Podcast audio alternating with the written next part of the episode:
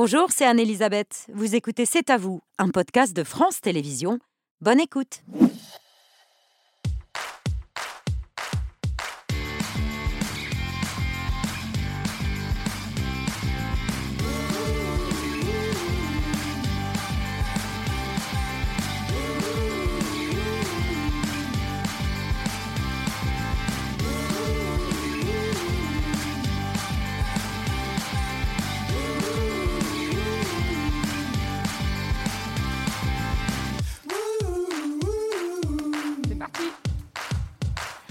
Bonsoir, ravi de vous retrouver. C'est à vous en direct jusqu'à 20h55 pour toute l'actualité de ce jeudi 9 mars avec Émilie, Sandrine, Mohamed, Mathieu, Pierre et Patrick. Bonsoir à tous les six. Bonsoir. Bonsoir, Babette.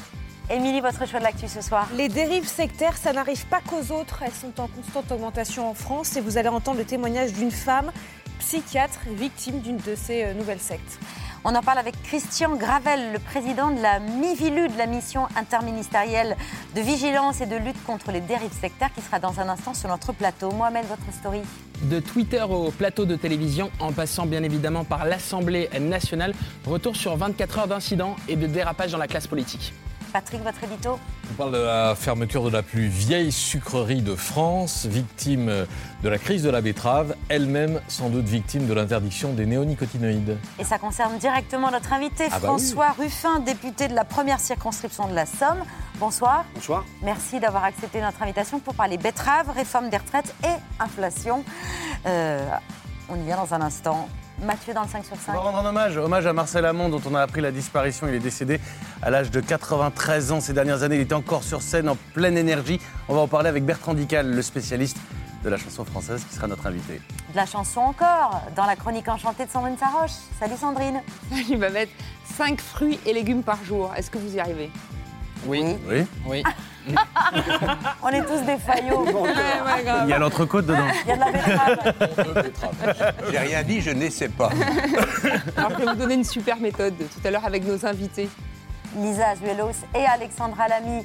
Euh, Lisa Azuelos qui signe un nouveau film, La Chambre des Merveilles, avec dans le rôle d'une mère euh, courage, qui reste solaire et positive. Alexandra Lamy, elle ne peut pas vous laisser indifférente dans ce film. Et puis Xavier Demoulin, on le connaît journaliste à la tête du 1845 d'M6. Ben, c'est le romancier qu'on reçoit ce soir. Son dixième roman, La nuit des purs sangs, est paru hier. Le dîner est préparé ce soir par Michael Meunier, qui est aux côtés de Bertrand Chameroy. Salut à tous les deux. Bonsoir. Bonsoir Babette, excusez-moi, j'étais en train de boire les larmes de Mathieu Béliard après la défaite du PSG hier soir. Pardon. Mais pour se consoler ce soir, Michael est venu avec les toutes premières asperges de la saison. Oui, alors asperges vertes et blanches, euh, les toutes premières, avec euh, de l'enfoie de collioure et du jambon de bœuf de Galice. Ça ira mieux après ça. Bonne émission, Babette. Merci beaucoup. Euh, pardon, Pierre, j'ai oublié de parler de l'œil de Pierre ce soir. C'est dommage parce que regardez ce visage. Un jour des années 50, le génial Sammy Davis Jr. a fait arrêter un train rapide pour immédiatement y retrouver Kim Novak et la prévenir que la rumeur courait de leur liaison en pleine ségrégation raciale, c'était le scandale assuré. C'est l'une des révélations du portrait de Kim Novak que propose la chaîne Arte dimanche soir. Je vous le présente tout à l'heure. Dans l'œil de Pierre qui est à 20h. Oui. Tout de suite l'édito de Patrick.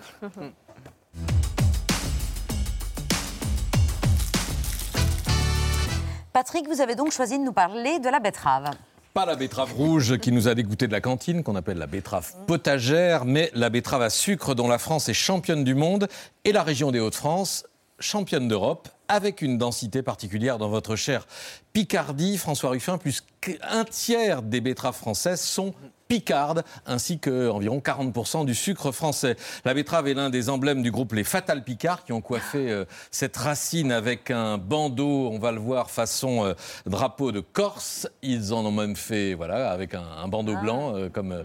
comme la, tête de mort sur le, drapeau de la Corse. Et ils en ont même fait des, t-shirts. Et vous-même, François Russin, vous, vous avez mis une betterave dans vos campagnes sous forme d'une mascotte sur pattes baptisée Colérix, et qu'on va voir à présent, si euh, la régie veut bien suivre euh, mon texte, là, voilà, une, ah, voilà, une manifestation qui s'intitulait Le réveil des betteraves. Le réveil des betteraves.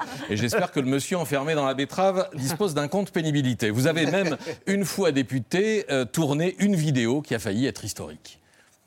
Ah C'est la première fois que dans l'histoire de l'Assemblée nationale, on vient dans le salon de la, de la Croix avec une betterave.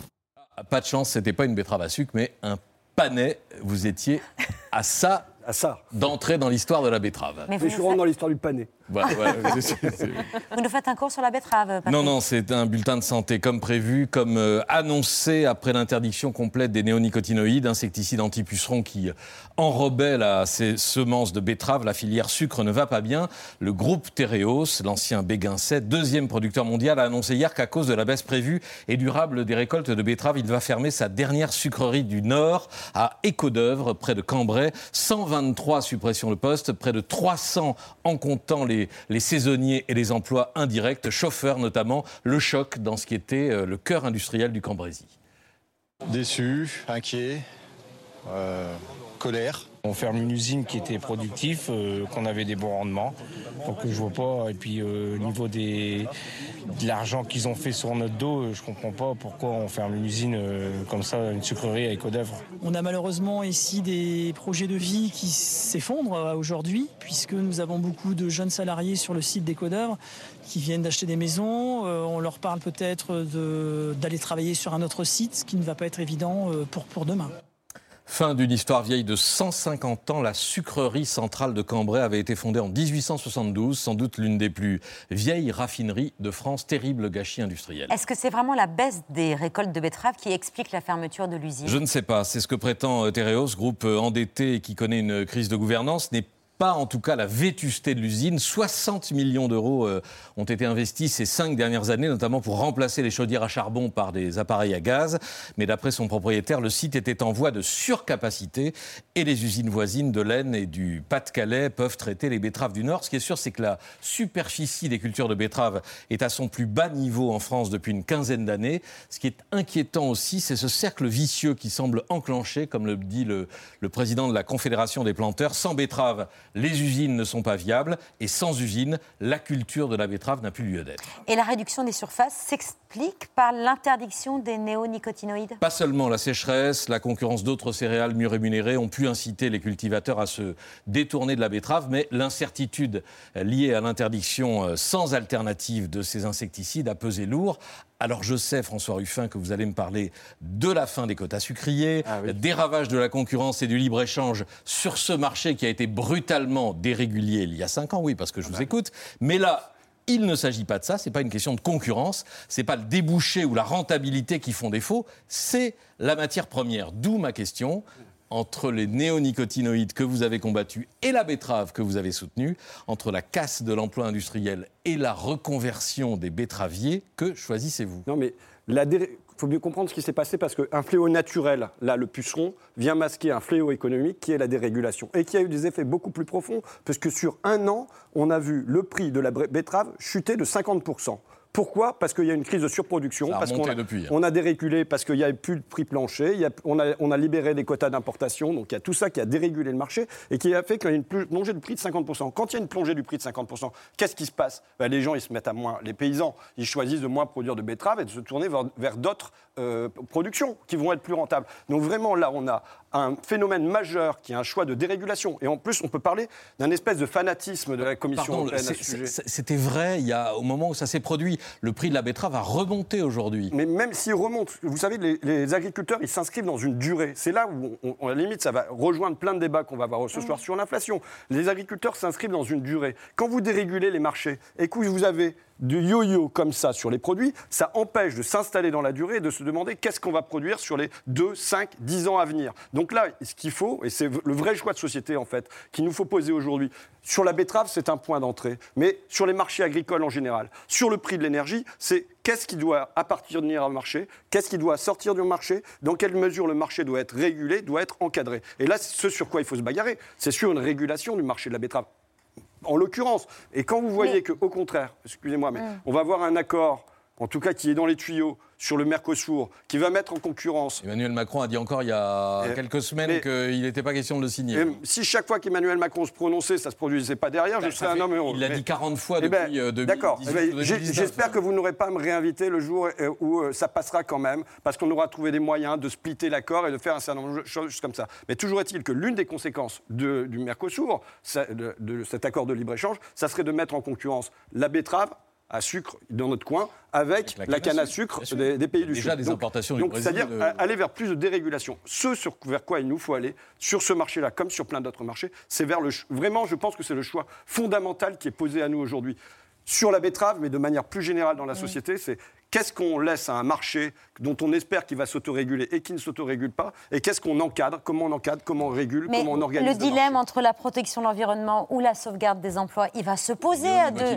C'est une réalité euh, pour, mais- pour, les, pour les betteraviers qui font le choix. D'abord, je vous redis, le fléau économique a été bien plus important que ne l'est le fléau naturel. Et ensuite, si on décide de- d'harmoniser les, les marchés, c'est-à-dire de se dire, ce qu'on se pose comme contrainte à nous, on le pose aussi aux produits qui entrent sur nos marchés.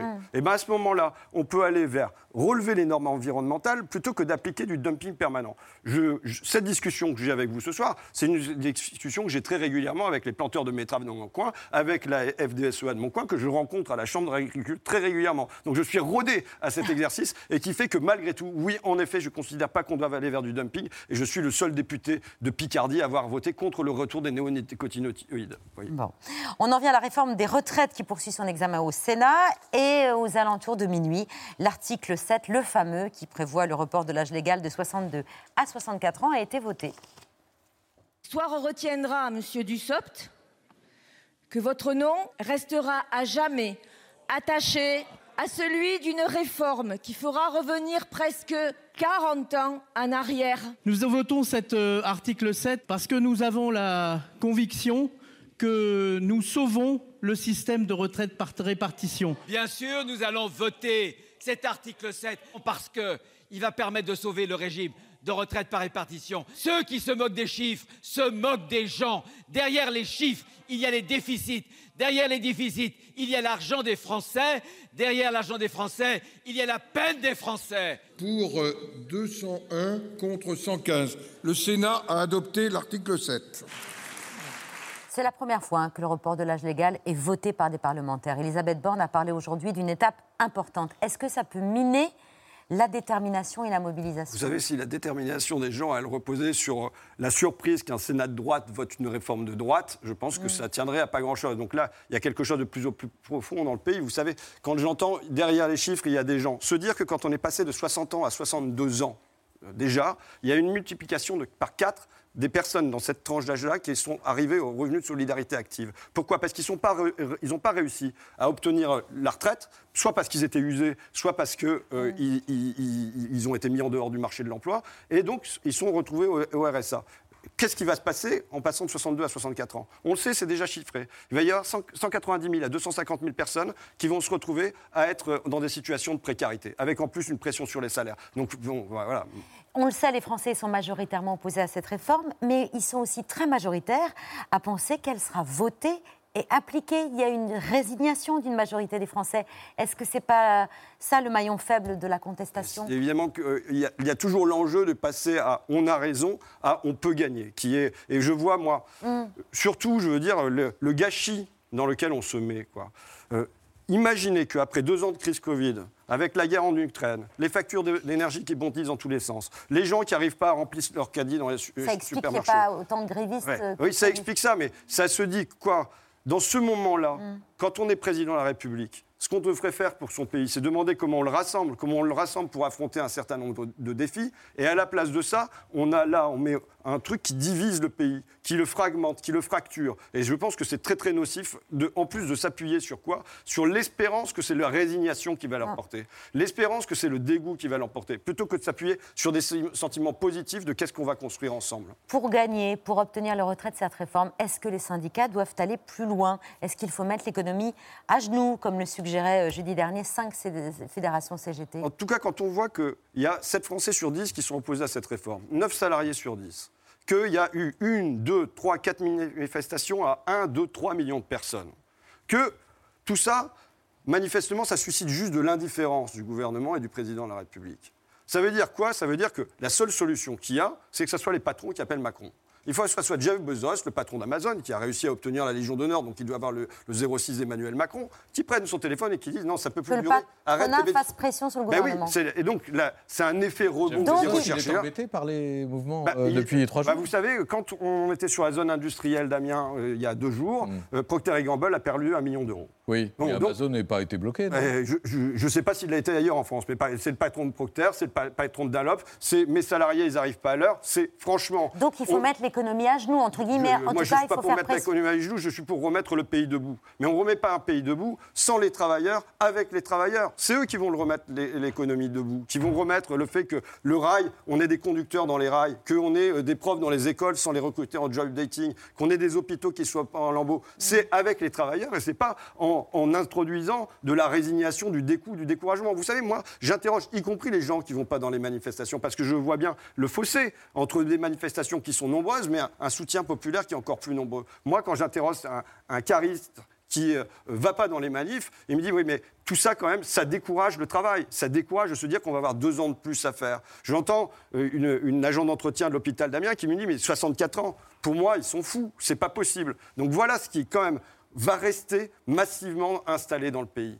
Pour l'instant, ce ne sont pas les grands patrons qui cherchent à entrer en contact avec le président, ce sont les, les syndicats. Le Front syndical a officiellement envoyé euh, une lettre au président de la République pour lui demander une rencontre, mais l'exécutif a déjà opposé une fin de non-recevoir à cette demande. La première ministre, Elisabeth Borne, leur a répondu hier que la porte du ministre du Travail, Olivier Dussopt, était toujours ouverte. Quant au président, il fallait accepter ses invitations l'été dernier, selon Bruno Le Maire, c'est ce qu'il a dit ce matin.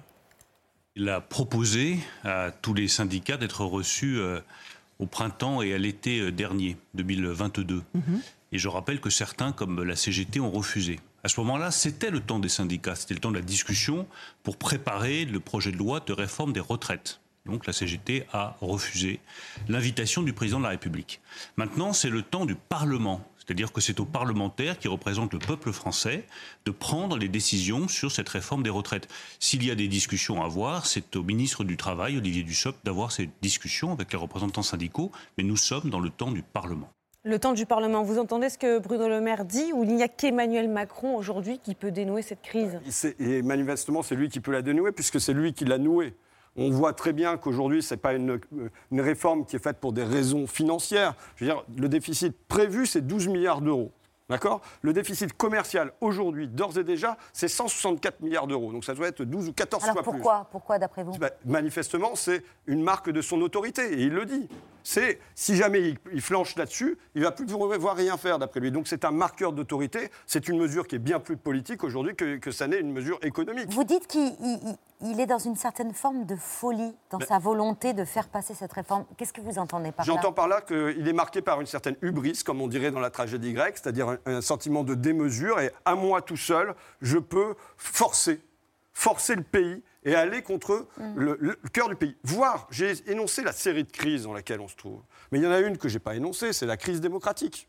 On se trouve dans une démo- crise démocratique profonde, avec un président de la République qui est réélu sans panache, sans projet, euh, avec derrière une majorité de raccros à l'Assemblée nationale, et avec dans un coin comme le mien, la Somme dont Ouais. on parlait, ils ne sont même pas capables d'envoyer la moitié de leurs députés au deuxième tour. Il n'y en a qu'une qui est élue sur la totalité du département. Et c'est sur cette baisse sociale extrêmement réduite qu'ils pensent pouvoir passer une mesure contre 7 Français sur 10, 9 salariés sur 10. Non, pas 9 salariés sur 10. Vous- Ça, c'est répété 93% par tout- tout le des actifs. Non, c'est 75%. Mais c'est pas grave. La question du déficit, ça ne se- c'est des comptes publics, c'est une question qui ne se pose pas, selon vous. Mais en tout cas, c'est une, une question qui peut se résoudre par bien d'autres manières. On peut imposer des surcotisations sur les hauts salaires, on peut imposer le fait qu'il y ait davantage de cotisations patronales qui soient versées, on peut imposer que pour ce qui est de financer le, donc le revenu, davantage. le revenu contributif, on peut imposer qu'en effet, sur, par exemple, quand même, il faut euh, imaginer l'indécence dans laquelle on se trouve, quand même, M. Cohen. On est aujourd'hui, la bourse, il vient de nous être dit qu'elle a battu son record historique de tous les temps, du jamais vu, de bénéfices. Elle a dépassé les 150 milliards d'euros juste pour les 40 entreprises du CAC 40. Et c'est de ce temps-là qu'on va venir dire aux salariés, c'est vous qui devez travailler deux années de plus. Enfin, comment vous voulez afficher ça? Afficher cette indécence de cette manière-là? Ça veut dire qu'au fond, Très profondément, il y a une rupture démocratique qui se produit. C'est gouverner sans le démos, voire contre le démos, et je pense que ça installe soit de la révolte dans la durée, soit un profond écœurement dans la durée. Est-ce que le débat auquel on a assisté là, euh, à l'Assemblée nationale sur cette réforme des retraites était vraiment euh, un exemple de la façon dont la démocratie fonctionne en France? Non, mais je pense que le- Vous ne l'exemple... regrettez pas de ne pas avoir débattu de ce fameux article 7 Vous-même, partisan. vous n'avez pas pu aller au bout de votre travail, parce que vous étiez chargé euh, pour les Insoumis de présenter euh, les propositions euh, de LFI pour les, pour les retraites. hein. C'est vous qui, étiez, qui avez cette charge-là, et vous n'avez pas pu exposer tout ce que vous souhaitiez faire. J'étais partisan d'aller à l'article 7, qu'il n'y ait pas de doute là-dessus, et je ne remets pas ça. euh, maintenant, vous savez, c'est un ex- phénomène extrêmement périphérique. Ce que les gens regardent, c'est quand est-ce qu'ils vont pouvoir prendre leur retraite et combien ils vont toucher. C'est pas ce qui se passe au Sénat, à l'Assemblée nationale. Non, non, c'est extrêmement périphérique. Et aujourd'hui, très concrètement, ça veut dire quoi? Ça veut dire que moi, je me balade avec, euh, c'est vous qui l'avez le téléphone portable, mais avec mon téléphone portable, je croise une personne qui est auxiliaire de vie, je tapote sur mon téléphone, elle me donne combien elle a d'enfants, euh, en quelle année elle a Vous commencé à travailler. à peu près Et ben voilà. Et euh, quand elle a 53 ans, elle a déjà du mal aux épaules parce qu'elle porte des corps, et euh, elle voit qu'elle va avoir un an et trois mois supplémentaires. Elle se dit bon, c'est pas possible. Voilà ce qui est la réalité. Il faut ramener à ça. On, est- on nous dit qu'il y a des chiffres et il y a des gens derrière. Ben oui, mais les voilà les gens qui sont derrière. Donc, euh, Donc ça, valait- ça valait peut-être le coup d'aller au bout de ce débat oui, mais franchement, c'est complètement. et de ne pas offrir un spectacle lamentable. C'est ce qu'a dit Laurent madame, Berger, vous- vous- le patron de la CFDT. Vous poserez 50 fois la question. La question n'est pas là aujourd'hui. La question aujourd'hui, c'est cette réforme est une réforme profondément injuste et qui va laisser des traces dans la société française. Comment on en sort? Comment on en sort par le haut? Bon, bah, moi, je pense qu'il y a la nécessité, de toute façon, de sortir de ce monopole de toute puissance d'un président de la Donc de République. faire un référendum sur cette question? Et, de, et de manière plus profonde, vous savez, il avait été porté par le mouvement des Gilets jaunes l'idée d'un référendum d'initiative citoyenne, c'est-à-dire quand ça coince de cette manière-là, qu'il y ait la possibilité d'une initiative citoyenne de dire on demande à ce qu'il y ait une un référendum là-dessus. Et oui, évidemment, la sortie par le référendum est une sortie possible. Mais je pense que nous, il y a deux débouchés. Il y a un débouché syndical immédiat, qui est la bagarre qui est euh, la bagarre au sens euh, métaphorique, hein, vous ne me Mm. prendrez pas au piège, qui est au sens métaphorique, mais qui est une, une lutte de dire bah non, vous passerez pas, vous n'arriverez pas à passer en force, il y a des secteurs qui vont bloquer, et ainsi de suite. Et ça, c'est le rôle des syndicats. Et moi, j'appuie simplement les décisions qui sont prises par les travailleurs. Et ensuite, je pense que nous, on a un rôle d'alchimie, parce qu'en fait, la question qui se pose, moi, je pense qu'on est dans une forme, vous savez, c'est comme euh, le canard à qui on a coupé la tête et qui continue de courir. C'est l'ordre libéral aujourd'hui. Concurrence, croissance, mondialisation, tout ça, les gens n'en veulent plus. Cette retraite où on vous dit, voilà, ça va être deux années de plus pendant que les autres, ils se gavent, les gens n'en veulent plus. Donc on est comme un espèce de canard sans tête qui continue à courir. Mais je veux dire, vous avez écouté les ministres. Qu'est-ce qu'ils ont comme argument Qu'est-ce qu'ils ont comme raisonnement Qu'est-ce qu'ils ont comme espérance à proposer au pays? Tout ça est vide et creux.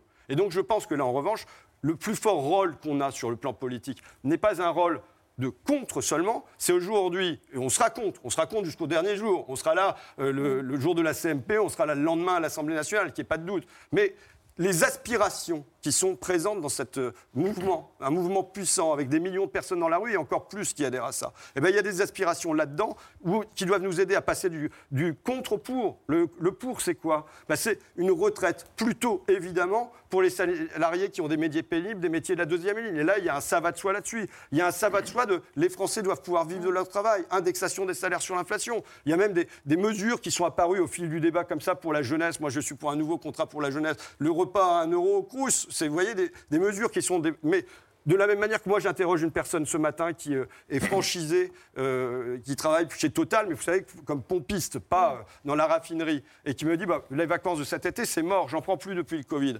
Ce cet été, je pense qu'on doit faire le péage gratuit, se sont assez gavés. On doit faire euh, le fait que, par exemple, il y ait pour 10 euros le train illimité. On doit penser à un certain nombre de mesures comme ça qui réveillent de l'espoir dans le cœur des gens et qui fassent que ça bascule pas seulement du côté sombre d'une colère qui se transforme en dégoût, en écœurement et en résignation. Vous restez avec nous, d'autres sujets à vous soumettre, c'est la story de Mohamed Bouafsi.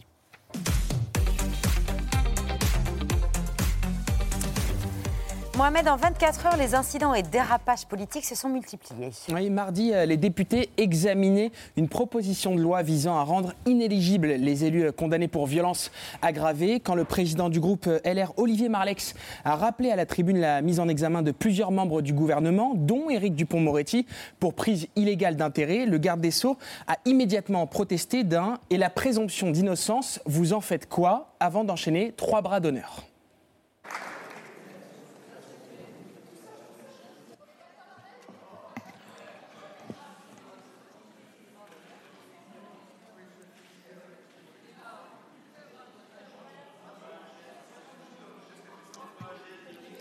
Madame la Présidente, Madame la Présidente, Audrey Payas et Anaïs Recoulier avaient pu recueillir la réaction du député Les Républicains immédiatement après cette séquence. On est en train de discuter d'un texte euh, qui parle de- d'exemplarité, d'exemplarité des élus. Il paraît totalement invraisemblable qu'un membre du gouvernement de la République française se permette de faire des bras d'honneur à la représentation nationale. Mais dans quel monde vit-on? Face au tollé provoqué, le ministre de la Justice a présenté ses excuses à Olivier Marlex, ce qui n'a pas empêché euh, la présidente de l'Assemblée nationale, Yael, Braun-Pivet, de demander hier à la première ministre de rappeler fermement l'ensemble euh, du gouvernement à l'ordre. Elisabeth Borne a alors fait savoir à l'AFP qu'elle avait recadré le garde des Sceaux en lui rappelant euh, que son comportement n'avait pas sa place dans l'hémicycle. La tension n'est pas pour autant retombée ce soir-là à l'Assemblée nationale, puisque c'est ensuite Aurore Berger, la présidente du groupe Renaissance, qui a été chahutée à l'initiative de cette fameuse euh, proposition de loi. Elle s'est fait taxer d'opportunisme par les députés euh, NUPES qui l'ont accusée de surfer sur l'affaire Caténins. Aurore Berger, a eu euh, du mal à cacher son émotion. La mise en doute de la sincérité du combat que nous devrions tous porter sur la question. Non, Madame Obono, je ne l'instrumentalise pas. Je ne l'instrumentalise pas. Parce que Madame Obono, je sais Madame le coup Obono, ça suffit, s'il vous plaît, vous arrêtez d'interpeller Madame la rapporteure. S'il vous plaît, ça suffit. Oh, mais qu'est-ce qui se passe aujourd'hui? Ça va, hein? Je n'entendrai pas une minute de plus que je ne suis pas sincère dans ce combat. Mais pourquoi vous n'acceptez pas à un moment de vous taire? Qui a dit ça?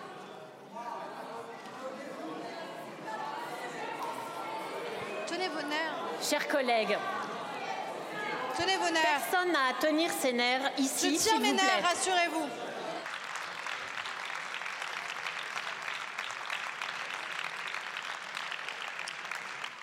Ces euh, tensions dans la classe politique s'illustrent aussi sur les réseaux sociaux. Tout autre sujet, euh, ce matin sur France Inter, Marine Le Pen rappelait son opposition à la panthéonisation de l'avocate Gisèle Halimi. Euh, La députée insoumise Mathilde Panot commente alors Quand on a eu un père comme le vôtre qui, sourire aux lèvres, a avoué avoir torturé des Algériens pendant la guerre, on ferait mieux de se taire. Vive Gisèle Halimi au Panthéon. Ce à quoi le député RN et vice-président de l'Assemblée nationale, Sébastien Chenu, a répondu et ta sœur. Autre illustration de la tension ambiante sur le plateau de l'émission, euh, c'est ce soir sur France 5, hier, un débat sur le thème des violences faites aux femmes entre Marlène Schiappa et la metteur en scène Andrea Bescon, a viré au règlement de compte. Vous ne faites système- rien contre Non, on l'impunité des rien. agresseurs. Non, moi je peux pas entendre qu'on Non, fait mais rien. je suis attendez, désolée. Une femme Mais- qui meurt mais tous les vous deux pensez que jours. vous me l'apprenez, d'où Andrea mais oui, je vous l'apprends C'est visiblement parce que à votre place, honnêtement, je, je serais pas Non, comme mais il y ça, tout moment- détendu, en train de sortir un livre, vous voyez Mais vous- franchement, moi je trouve ça juste honteux. Euh, Pardon. oui, moi je suis désolée, mais je vais honte. pas rester voilà, le pleurer. Franchement, non, mais je suis désolée, mais de me dire des choses comme ça à moi. Non, non, il n'y a pas de vous rester là. Là, vous vous- couperez, je, vous- vous dis pas demande ça de pour la. Non, Mais me dire à moi que je découvre les violences sexuelles, mais merde, moi j'ai quelqu'un qui a été tué de coups de fusil, de Arrêtez, on va féminicide dire dans ma famille. Andrea, s'il vous plaît. Mais non, mais vous couperez plaît. ça, vous couperez ça vous depuis plaît. tout à l'heure, Andrea. Vous hurlez, c'est trop facile de faire ce que vous êtes en train de faire. François Ruffin, il y a une forme de radicalité qui s'est imposée, installée dans le débat public, à commencer par l'Assemblée nationale. Est-ce qu'on peut encore débattre sans s'invectiver? Oui, ça me semble possible. Bon, après, il y a des choses qui sont de nature complètement différente que vous euh, rassemblez dans. En 24 dans heures, hein. Euh, bon, voilà, mais je pense que oui, c'est pas le souci. Il y a toujours la moyen. Maintenant, l'Assemblée nationale n'a jamais été un lieu euh, non plus de paix euh, où on, s- on s'applaudit de manière permanente. Donc, bon, euh, moi, ce qui. Mais il y a un mot, il y a un point commun dans toutes ces séquences. C'est le manque de respect. C'est des attaques personnelles, c'est des attaques qui visent euh, même à l'intégrité, euh, à, la, à la sincérité des combats qui sont menés. C'est ça, en fait, qui est en cause dans toutes ces séquences. Vous le voyez bien. Oui, bah, f- en même temps, vous savez, euh, jusqu'ici, on n'avait pas de ministre mis en examen qui était sur les bancs. Vous savez qu'il y avait une. Jusqu'à M. Monsieur Macron, il y avait quand même une espèce de norme qui s'était installée qui faisait que quand on était mis en examen, on démissionnait. démissionnait. Donc, bon, à partir de ce moment-là, c'est sûr que ça donne lieu à des passes d'armes qui sont un peu plus musclées. Quoi. Mhm. Et sur la mise en cause du combat d'Aurore Berger, de la sincérité de son combat ou, ou celui de Marlène si, Schiappa si jamais, si jamais, chaque fois qu'on mettait en cause la sincérité de mon combat ou tout ça, je me mettais à braire dans l'hémicycle et euh, à pousser au cri, on- j'aurais pas terminé. Quoi. C'est la question du respect. Bah, euh, mais c'est valable aussi, c'est valable aussi pour du, c'est- du peut-être que c'est- hein, valable, dans les deux sens. C'est Bon, valable. Voilà. Oui. Maintenant, je pense que Bien sûr, c'est valable dans les deux sens. on, on a, on a euh, les- le cœur du sujet sur, sur la constitution de l'Assemblée nationale et ce qui est la réalité de ce qui se passe dans le pays. Moi, je veux vous ramener à ça. C'est quoi? C'est que on a objectivement une société qui aujourd'hui est divisée en trois blocs. Il y a un bloc euh, libéral central qui s'émiette au fil du temps. Il y a un bloc d'extrême droite, il y a un bloc de gauche. On a affaire à trois blocs qui sont euh, aujourd'hui euh, divisés dans la société. Maintenant, dans ce temps-là, sachant ça, c'est ce que je vous disais sur la crise démocratique dans un coin comme le mien, où euh, les esprits sont agités. Qu'est-ce qu'on doit faire? Est-ce qu'on doit faire tout pour l'apaisement du pays? Tout pour le dépassement des contradictions, tout pour réparer les fractures, ou bien est-ce qu'on doit verser du sel sur les plaies? Or, aujourd'hui, ce qui se passe, c'est qu'on accroît les fractures. On verse du sel sur les plaies. Et ça ne peut pas donner autre chose. Je parle du pays, qui est bien plus énervé que ne l'est l'Assemblée nationale. Ça ne peut pas donner autre chose dans le pays que la montée en puissance du ressentiment. Voilà ce contre quoi on devrait lutter. Et je pense que, oui, le président de la République, aujourd'hui, comme garant de l'unité de la nation, il ne remplit pas sa fonction. Il ne remplit pas sa fonction en mettant sur la table ce qui sait qui va venir le plus déchirer le pays. Au moment où il devrait le rassembler, le rassembler pour affronter ensemble les défis communs. Et le premier des défis communs, c'est comment on fait pour opérer la transition écologique. Pas seulement dans l'agriculture, mais en matière de gestion d'eau. C'est de ça, ça dont on devrait discuter ensemble de la manière la plus rassembleuse possible. Or, on choisit de mettre sur la table ce qui va faire éclater le pays. Merci. Sur, des- sur rien. hein. Je rappelle que la réforme des retraites, d'après l'OFCE, l'Observatoire français de la conjoncture économique, ça va être une, une économie de 0,1 point du PIB. Vous restez avec nous. Bagarre d'autres- pour ça. D'autres sujets à vous soumettre, François Ruffin, notamment le phénomène sectaire qui est en constante augmentation dans notre pays. Émilie, constat de la mission interministérielle de vigilance et de lutte contre ces dérives.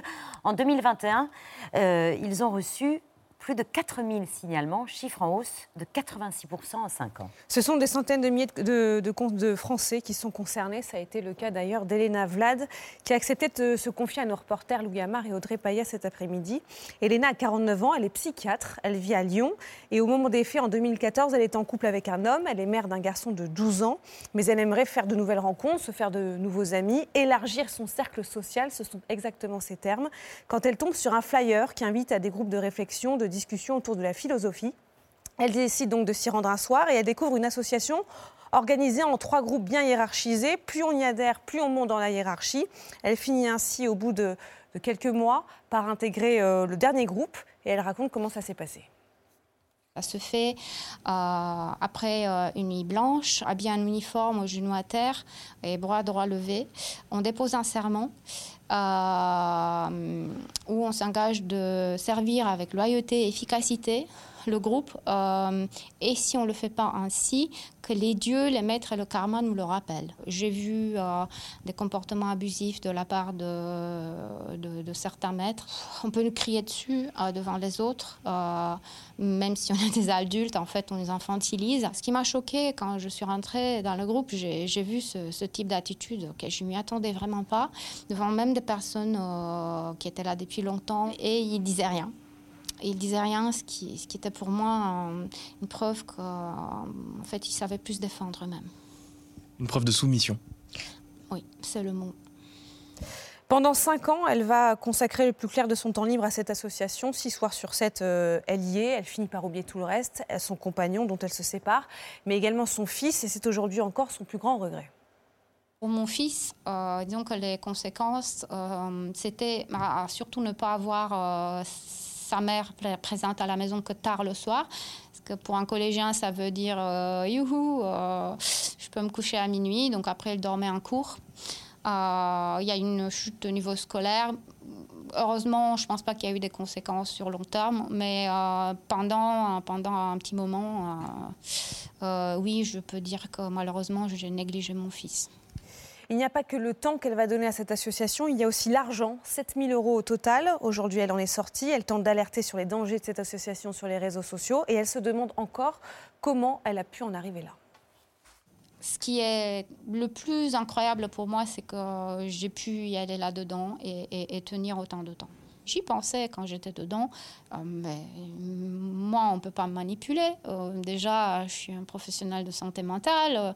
Euh, attends, non, ça ne peut pas m'arriver. Et c'est Bassi. Vous regrettez cette période de votre vie? Ah, ça, c'est une bonne question. Euh, disons que euh, oui et non. Il n'y a pas une noir et blanc. Bonsoir Christian Gravel. Bonsoir. Président de la, Milivu- la MIVILU, de la mission interministérielle de vigilance et de lutte contre les dérives sec- sectaires. Merci de votre présence ce soir alors que se tiennent euh, aujourd'hui et demain les premières assises nationales de lutte contre ces dérives. Le témoignage d'Elena Vlad qu'on vient d'entendre, euh, il est édifiant parce que malgré sa prise de conscience, elle déclare ne pas totalement regretter ce qu'elle a vécu. Ça laisse entrevoir le pouvoir de nuisance et d'emprise de ces, euh, de ces gourous, de ces sectes? Il faut avoir en tête aussi que cette personne courageuse qui témoigne devant les Français est médecin. Mm. Et, et donc casser les clichés sur euh, la pseudo-naïveté, fragilité, faiblesse, ça arrive très souvent. Mm. Mais pas seulement. On a des profils euh, comme celui de Madame qui démontrent qu'elle dispose d'une formation scientifique en plus, donc un esprit critique euh, développé, et qui malgré tout, à un moment, se retrouve confrontée à une proposition qui s'inscrit finalement dans une forme de quête de sens aussi. Elle a été séduite par les propos. Et ce que vous dites, et effectivement, ce que vous notez, est important de souligner. C'est le fait que, à partir du moment où vous rentrez dans un mouvement sectaire, vous êtes modifié. Et il faut avoir aussi cette lucidité sur ce que ça a pu affaiblir, détruire, modifier en vous pour pouvoir ensuite sortir de ce statut-là, déjà en, en termes de quête de liberté pour sortir du mouvement d'une part, et ensuite essayer de s'inscrire dans une forme de réhabilitation. Euh, et c'est ce qu'on essaye de faire à la Mivilude, avec l'ensemble des, des associations qui travaillent dans les territoires euh, euh, pour accompagner les victimes, avec toujours cette euh, sensibilité euh, liée à, à la nature même des dossiers et des profils. Est-ce qu'on a une idée du nombre de nos concitoyens qui sont sous une emprise sectaire? Ça a été dit il y a quelques instants, euh, vous l'avez précisé, euh, on a euh, un doublement euh, du nombre de saisines en, en- en six ans. Euh, on a 4020 euh, Mais saisines. les saisines, c'est la partie visible euh, de l'iceberg. C'est évidemment la partie émergée de l'iceberg, puisque on estime à plusieurs centaines de milliers le nombre de nos concitoyens concernés directement ou indirectement par ces problématiques sectaires. Et ça, vous l'expliquez en partie la multiplicité des crises sanitaires, euh, économiques, sociales, démocratiques, qui nous rendent tous euh, collectivement plus vulnérables. Euh, et puis à la présence de ces nouveaux gourous sur les réseaux sociaux, qui vendent des méthodes naturelles pour se soigner, notamment comme le gourou catalan du cridivorisme, Thierry Casasnovas. Il n'y a que la vie qui guérit. Quiconque s'est dit, moi, je peux guérir quelque chose, il te ment. C'est, c'est, un faussaire. N'importe quel traitement appliqué à un macabé ne servira à rien. Nous, quand on apporte des jus, quand on apporte des fruits, des légumes, des produits de qualité, non transformés, on vient nourrir la vie. Et la vie fait le job. Hein. C'est ça l'essentiel du message de Régénéra. Thierry Casasnovas est depuis mardi en garde à vue. Il doit être présenté demain devant le juge en vue de plusieurs mises en examen pour emprise mentale, exercice illégal de la médecine ou encore escroquerie. Est-ce que beaucoup de ces gourous sont arrêtés et condamnés? Cet individu, il incarne l'archétype même de la nouvelle génération de- d'entrepreneurs sectaires, de prédateurs sectaires, Euh, une forme d'influenceur euh, qui, euh, on Un demi-million d'abonnés. un- qui dispose d'un demi-million de followers sur sa chaîne YouTube et qui donc diffuse euh, à travers des canaux bien connus et qui incarne même l'influence par excellence, euh, sa doxa, ses techniques, son extracteur que vous voyez là, qui fait des jus légumes et qui, lui, selon lui, euh, permet de guérir des maladies telles que le Covid et le cancer. Le jus de légumes est fortement conseillé pour la santé. Maintenant, de là à considérer qu'il faut mettre de côté toute forme de médecine conventionnelle, toute forme de théorie scientifique pour y substituer ce type euh, de, traitement euh, mène, on peut l'imaginer, euh, souvent à des drames. C'est la raison pour laquelle, après des signalements, euh, notamment d'associations comme l'UNATFI, également un article 40 qui a été posé par la Mivilude, cet individu se retrouve et on s'en félicite euh, désormais en, garde à vue. Mais euh, oui, on a, on- a la démonstration euh, liée euh, notamment à la révolution numérique, de l'émergence de, euh, cette nouvelle forme d'entrepreneurs sectaires qui euh, maîtrisent les codes du marketing digital, qui euh, se servent des réseaux sociaux pour pouvoir élargir le cercle de leurs fidèles, pour pouvoir toucher des publics qui, par définition, étaient inatteignables jusqu'à présent, pour établir des conférences privées, pour envisager des transactions financières et, de toute façon, à un moment ou l'autre, envisager aussi des rencontres physiques et derrière des abus systématiques d'un point de vue financier, d'un point de vue psychologique et trop souvent euh, d'un point de vue sexuel avec des agressions et des viols. Émilie. Euh, dans votre dernier rapport, en novembre dernier, vous pointiez du doigt une association, Mannequin Project, Oui. qui, pro- qui propose des aventures ini- initiatiques entre hommes lors de week-ends tenus secrets. Plus de 3000 initiés en France. C'est une idéologie masculiniste qui est promue et tous les participants vantent les mérites de cette expérience qui aurait, à les écouter, changé leur vie. J'ai surtout été environné de femmes et je connaissais finalement assez peu les relations homme-homme. Le problème, c'était justement de contacter cette fierté d'homme. Grâce au MKP, entre autres, j'ai retrouvé les commandes et le leadership de ma vie. J'ai eu le- vraiment le sentiment de retrouver, euh, de retrouver ma, ma puissance, en fait. J'ai fait l'aventure initiatique du nouveau guerrier.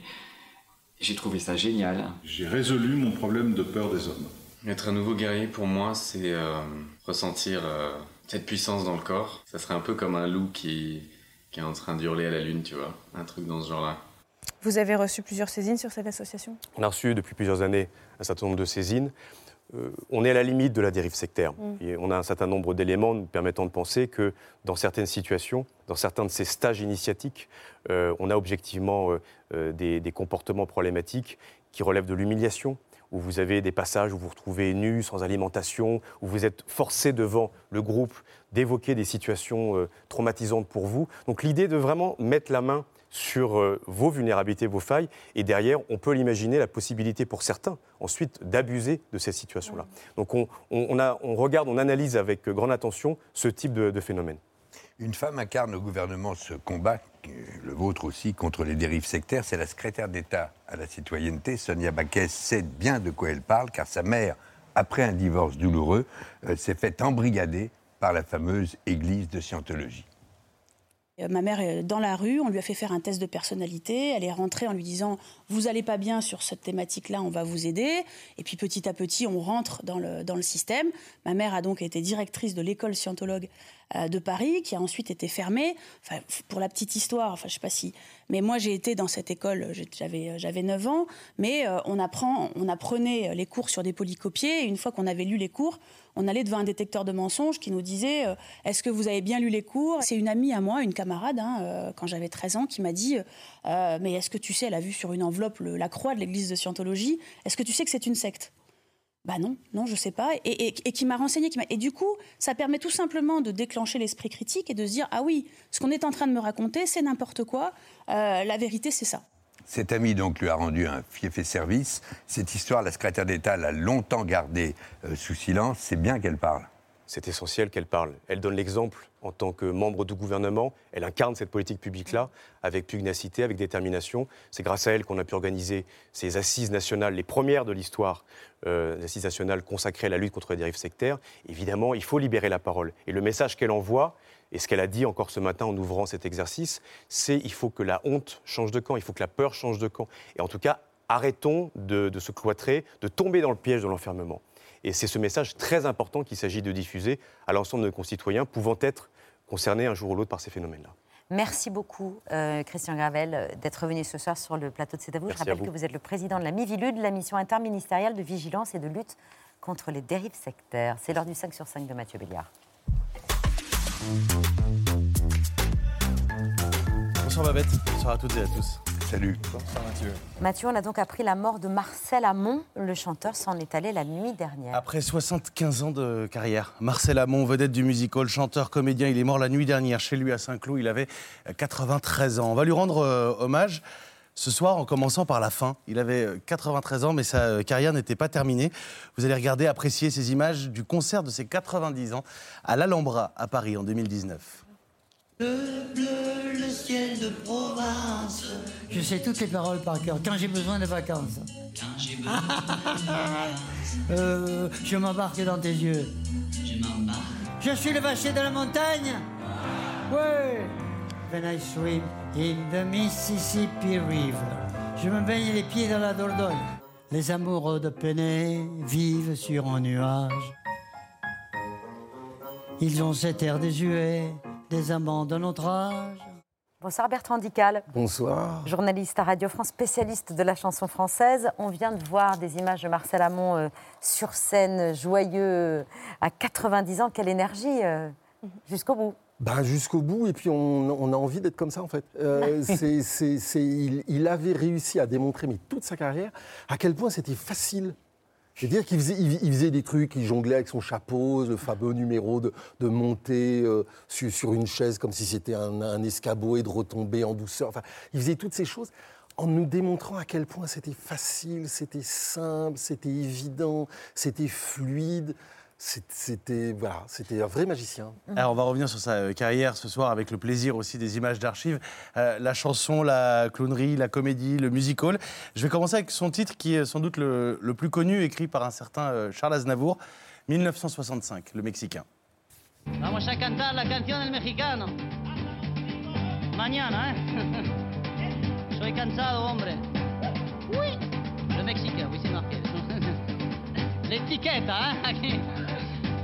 Oui. Combien de temps je peux faire oui? Dites-moi si vous avez pensé. Oui. Oui.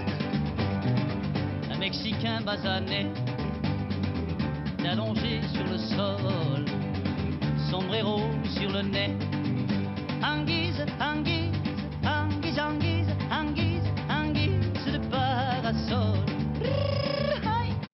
J'ai voulu qu'on garde euh, l'intro Bertrand Dical parce que parce que c'est amusant. C'était pas que de la chanson, euh, Marcel Amont.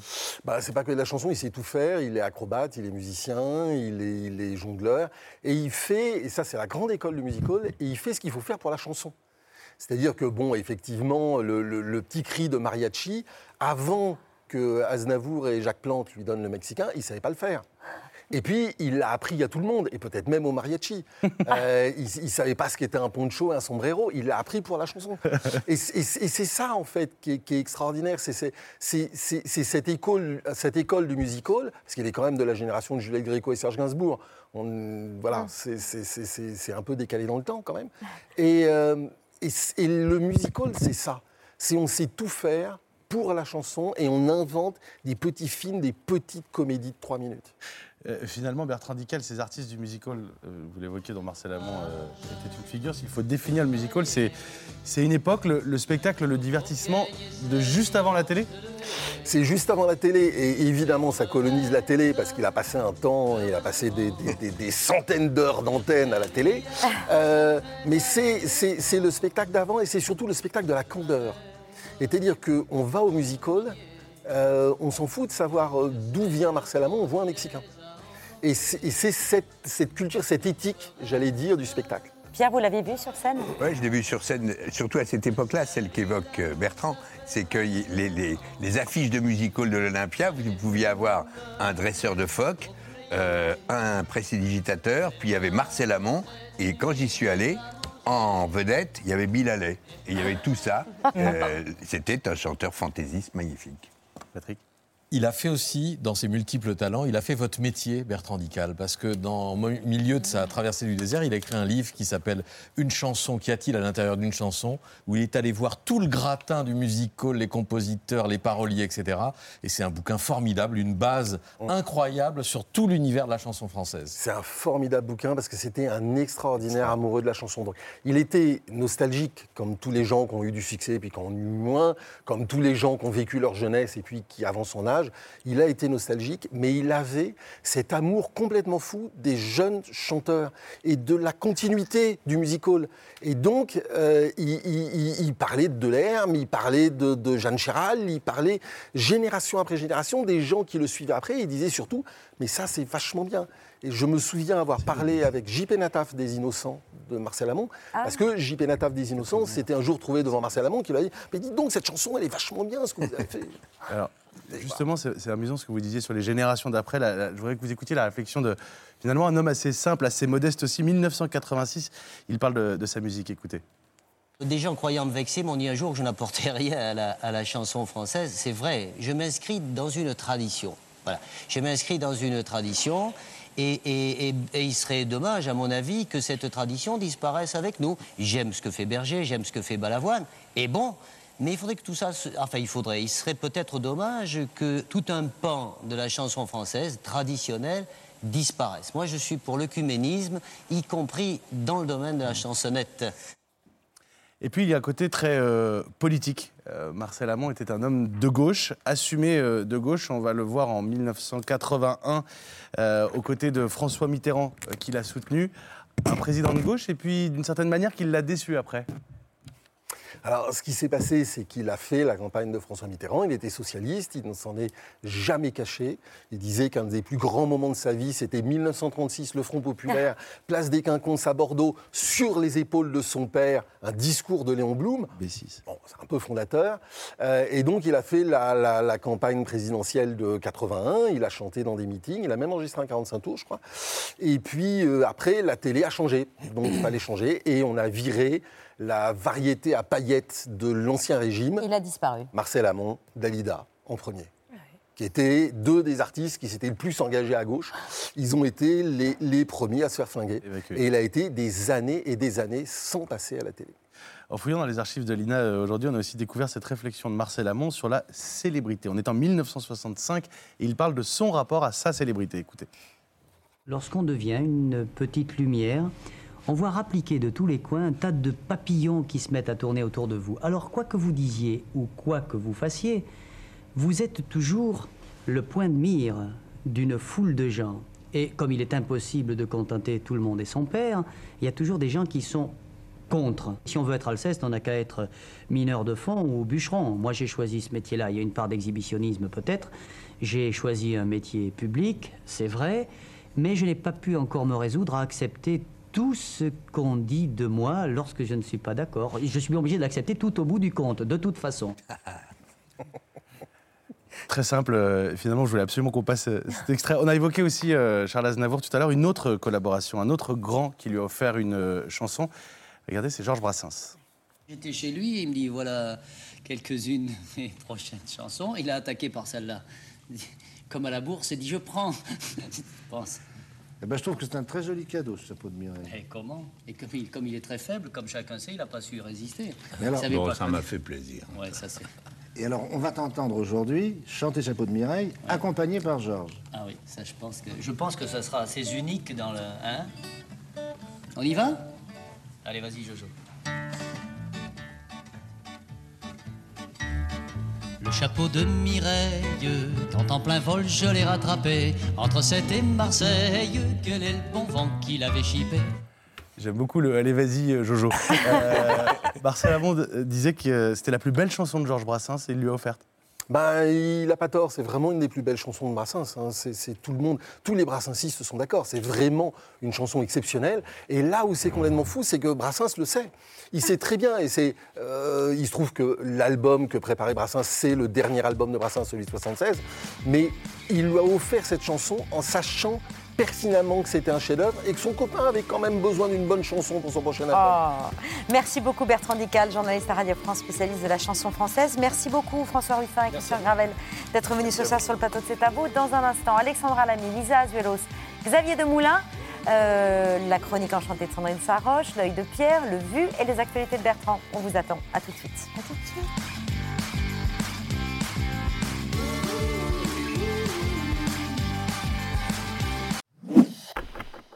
Merci d'avoir écouté ce podcast de France Télévisions.